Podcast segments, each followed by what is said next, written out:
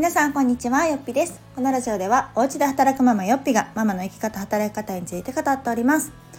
今回は仕事が嫌な原因分かってますかというテーマについてお話をさせていただきます。先日ですね、私は企業のご依頼で、要は社員の方々のどういうところに不満を持っているのか、会社なのか働き方なのか人間関係なのかみたいな、そこのこの聞き役というか相談役というかの、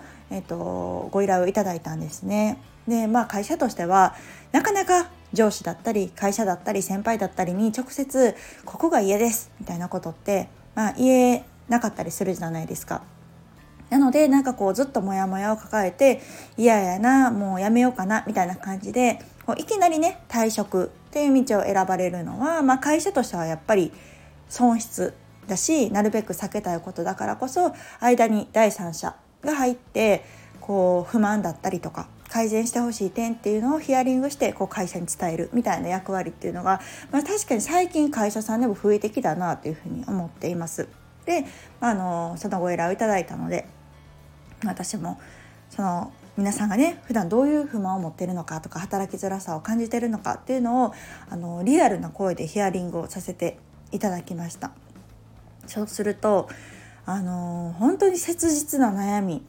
を持っている方がこんなに多いのかというか、全然私もなるほどなと思うことがたくさんあったんですね。で、その中で特に声が多かったのが一つ共通点としてありまして、それが業務時間外の作業が苦痛だっていう意見だったんですね。で、例えば、定時っていうのがありますよね。定時があるのに定時以降に打ち合わせが入るとか、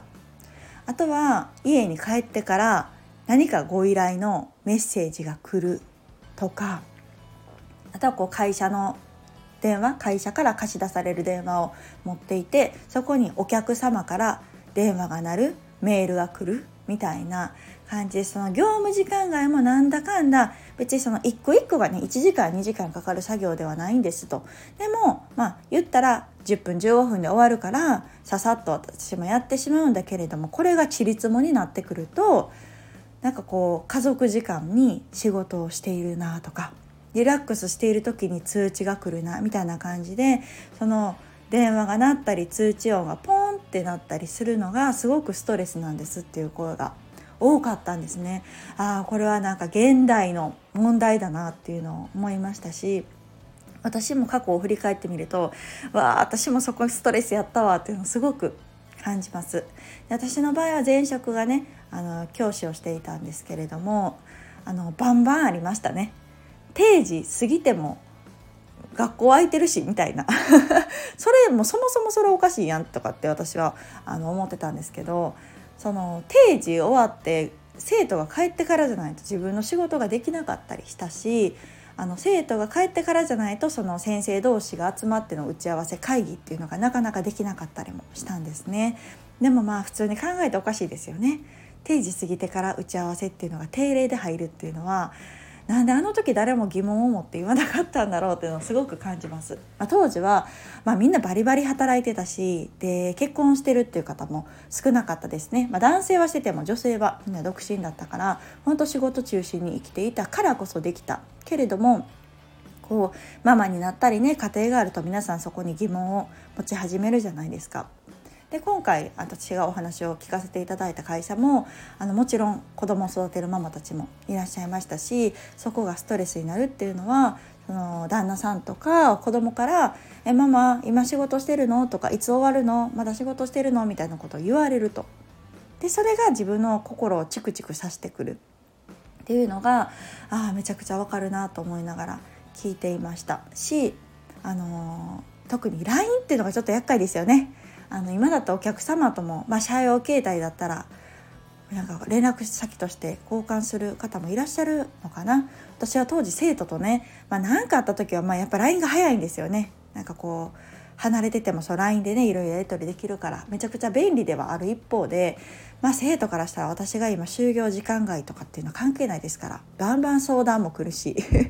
ね、それがね、1クラス30何人とか持ってたらもうすごい数になるわけですよ。でそれが私はすごく嫌だったなっていうのをなんかこう嫌というかね、まあ、その子が嫌ってわけじゃないし便利な面もあるんですけれども、それが重なるとねどんどんそのプライベート時間を侵食されてしまうっていうのは事実だったなっていうふうに思います。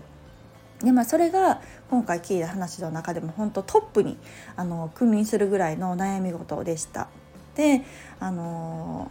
れはね会社員の方だけじゃなくておそらくフリーランスも抱える悩みなんじゃないかなと思います。まあ、特にフリーランスがなんか私は多いのかなという印象を受けてたんですね。要はいつでも仕事ができるからってメリットでもありデメリットでもあると思ってるんですね。なのでそこにしっかり制限をかけていかないと、この人はいつでも仕事をしてる、いつ連絡しても返信してくれるっていう風にやっぱり思われてしまうし、まあ、それがもちろん強みでもあると思うんですけれども、ずっとその他者に合わせていくと、まあ、自分の時間っていうのが確保できなくなりますよね。だからこうフリーランスの方ってなんかこう夜中まで仕事をしちゃってるとかね、返信もすぐにしなあかんと思うともう携帯を手放せませんみたいな声とかも聞くんですが、私が自分のね今の働き方がすごく働きやすいなと思っている一つの理由は働く時間を明確に決めているっていうところにあると思っています。なので私のその在宅パートで言うと、まあ、企業の仕事ですよ。でも今週2なんですね。週2日だから、まあ、中3日ぐらい空くわけですよ。まあ、その間は、まあ、社内もそうだけど、まあ、外部の方とかとやり取りする時もありますが、私は事前に告知をしてますね。私の勤務日は何曜日と何曜日の何時から何時までですと。なので社内の方から、まあ、もちろんねご依頼いただくこととかっていうのもたくさんあります。まあ、要は社内の普通に勤めてるはる方は毎日出勤なのでね、フルタイムにしろ時短にしろ平日月金毎日働いてるという方が多いので、もちろんタスクも出てくるからこそいつタスクを振っておいてもらってもいいですと。まあ、それはシステム化していてタスク化っていうのが全て一覧で見れるようにしてるんですね。まあ、それはいつ何曜日にの何時にしてもらってもいいですけれども、私が確認するのは何曜日と何曜日の朝です。そしてそれを対処するのは何曜日の何時から何時のその私の作業日の間ですっていうのをもう共有をしてます。だからこそ皆さんもそれを分かって、じゃあ次の作業日のに完了してくださいとか、これは1週間後にやっておいてくださいみたいな感じでもうご依頼の段階から変わるんですよね。私が要は今日が作業日じゃないのに明日が作業日じゃないのにこれを明日までにやってくださいみたいな依頼は来ないわけですよ。なぜなら私の稼働日は何曜日と何曜日ってもう事前に告げてるから。でこれをしておかないとどんどんなあなあになってくるんですよね。特にそのスポットで働く人っていうのは、あと在宅とかフリーランスっていうのはあるようでないじゃないですか、勤務時間って。っていう方が多いと思うんですけど、私はフリーランスでありながら会社員のように働くっていうのが一つモットーとして持っています。なので在宅パートもそうだし、普段その残り3日のねフリーランスの日もそうです。私はもう9時から4時しか働かないっていう風に決めているので、もうがっつりした作業はもうそこでしかしません。もちろんねスポットでそのチャッチャってやった方が早いものもあるんですよ。それをやるときはもちろんありますけれども、何でもかんでもじゃあ即対応かっていうとそうではないんですね。次の日の朝自分の稼働する時間になったら返信するみたいな感じで、割とその夜とか連絡来る方は多分ストックした状態、あと通知ももう来ないようにしてますね。そう通知が来ると気になるでしょ。で1とか2とか出ると消したくなるでしょ。でそれを見たついでにネットサーフィンするでしょみたいな感じ。だからどんどんそのスマホを使う時間、パソコンを開いてる時間っていうのが長くなるからこそ、私はそのパソコンとかスマホをなりわいにねお仕事をさせていただいておりますけれども、意識的に距離を取るようにしてます。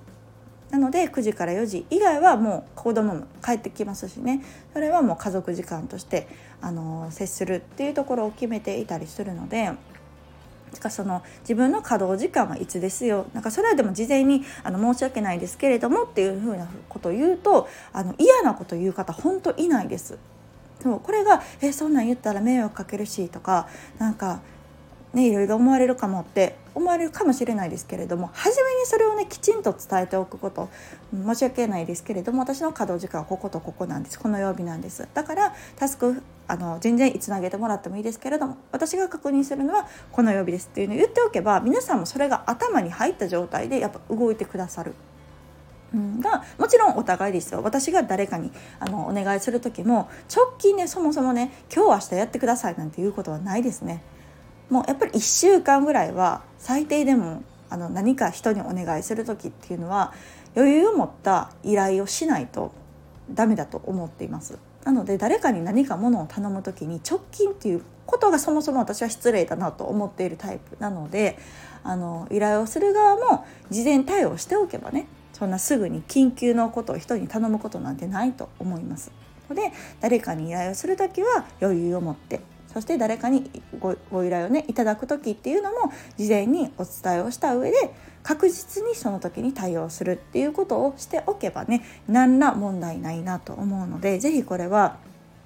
特に会社で働いてるとねなかなか自分だけではないと思うんですけれども、一度そこについてなんかストレスを感じて辞めるぐらいであれば、あとこういう悩みを持っている方が多いということはそういう会社がきっと多いと思うんですね。仮に転職をしたりしたとしてもってなるとなかなか問題は解決しないかなと思うので、今いる現場でこういう問題を私は抱えていますと、これがストレスになっているし、皆さんももしかしたらねストレスになっている方もいらっしゃるかもしれないし、何とも考えずにやっている方もいらっしゃるかもしれないからこそ、問題提起をして、じゃあ今後どうしていこうかっていうのを改善策として話し合うっていうことがすごく大事だと思います。でなかなかねそれが言えないっていう方のために私みたいなポジションがいるんですけれども、それを私がねまとめて会社側に伝える。こういうところに社員さんがストレスを感じてます、改善策としてこういう風な案があるんですけれども取り入れられてはいかがでしょうかっていう提案をするみたいな第三者の機関を使うっていうのもすごくいいと思うので、それはね会社判断にはなりますけれども、まずはね自分たちでセッションしてみるっていうのも解決の糸口が見えるんじゃないかなと思いましたので、今日はこんなお話をさせていただきました。日本人はねただでさえ長期労働なので、それ以外の時間にも仕事をするっていうのはそれはストレスを抱えて当たり前だと思うし、そんな働き方をずっと続けていていいことなんてないと思うので、ぜひ皆さんもしね私も同じようなとこでストレス抱えてるわっていう方がいれば、改善に何か踏み切るねヒントとして働きかけてみるのがいいんじゃないかなと思います。ではまた次回をお楽しみに。さよなら。